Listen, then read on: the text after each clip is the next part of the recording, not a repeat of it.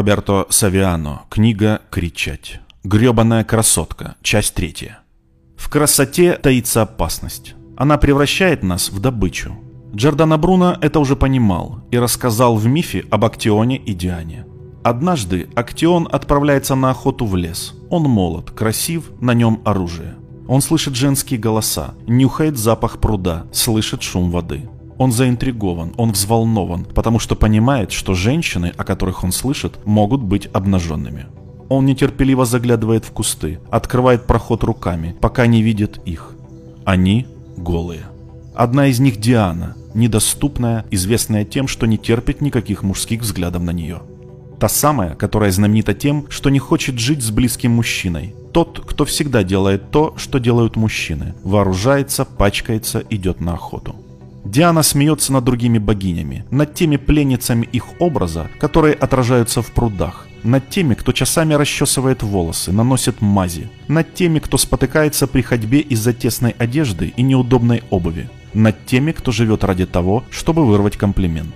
Диана не хочет быть Венерой, даже если у Венеры есть красота, потому что красота – это наследие.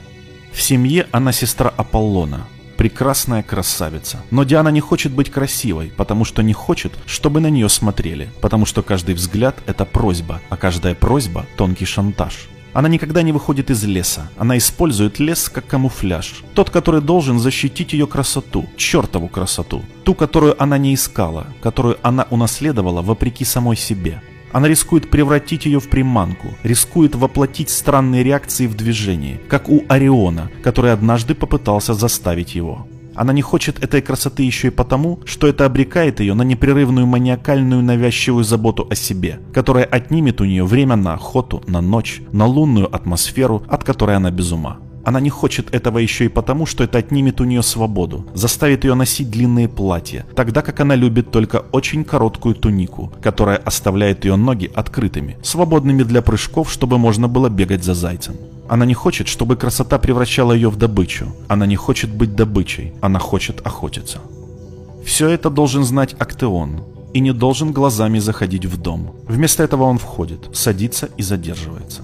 Когда Диана замечает это, она пытается убежать, но уже слишком поздно. Он запутался в ее красоте. Он не может вырваться из этого видения. Он пытается убежать, но его ноги становятся тяжелыми, неподвижными. Его ступни становятся каменными, потому что в глубине себя он хочет не убежать, а остаться. Диана превращает его в оленя, чтобы наказать его, а затем натравливает на собак, которые безжалостно разрывают его на куски. Это вина Актиона. Он стал добычей из-за красоты. Я говорю, что очень редко встречаются актионы, которым дано судьбой созерцать обнаженную Диану. И он должен быть таким, чтобы из-за прекрасного характера тела природы они временами очаровывались и воспринимали из этих огней близнецов великолепие, божественной доброты и красоты, что они превратились в оленей, хотя они больше не охотники, а охотятся.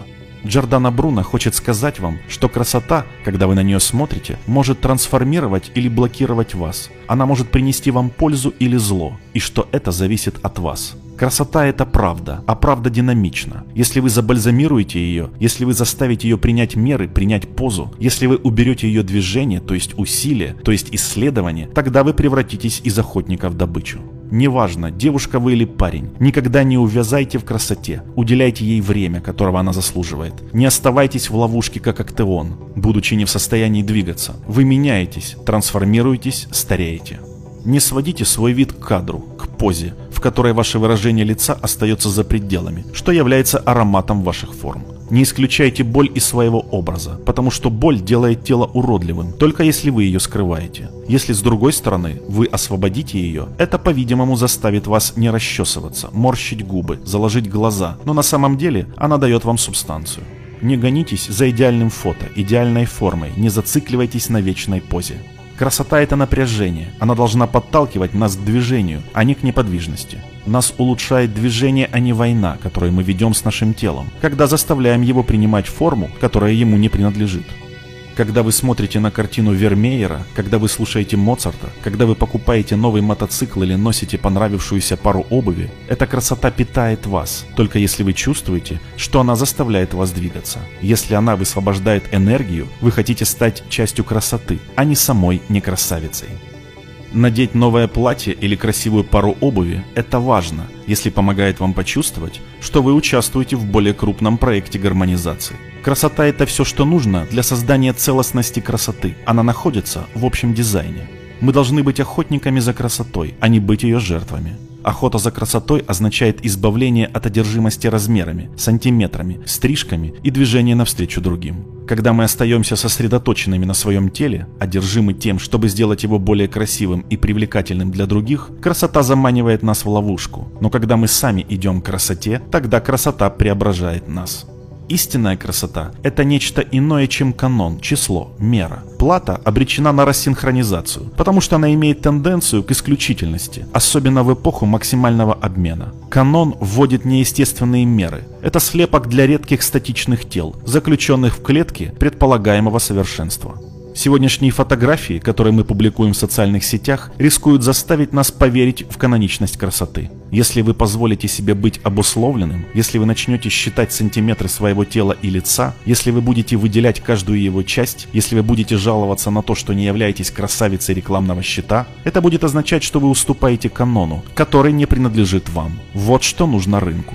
Он служит для стандартизации огромного мира потребителей, которые должны в один голос просить один и тот же продукт. Потому что в логике автоматизированного производства, чем более единообразен запрос, тем дешевле производство объекта. Сегодня канон красоты служит этой цели, чтобы производить аксессуары, которые все одинаковы, продиктованы одним каноном, который является гарантией рынка. Но затем каждый из нас переживает, что привлечь нас, поразить нас, казаться нам прекрасным – это лишь невесомое. И часто это то, что мы никогда не могли принять за соответствие канону.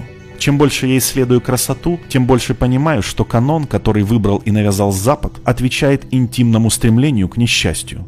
Размышления об измеримости красоты всегда вызывали у меня чувство угнетения, потому что в обществе, где рассчитывается красота, человек вскоре вступает в конфликт со своим телом.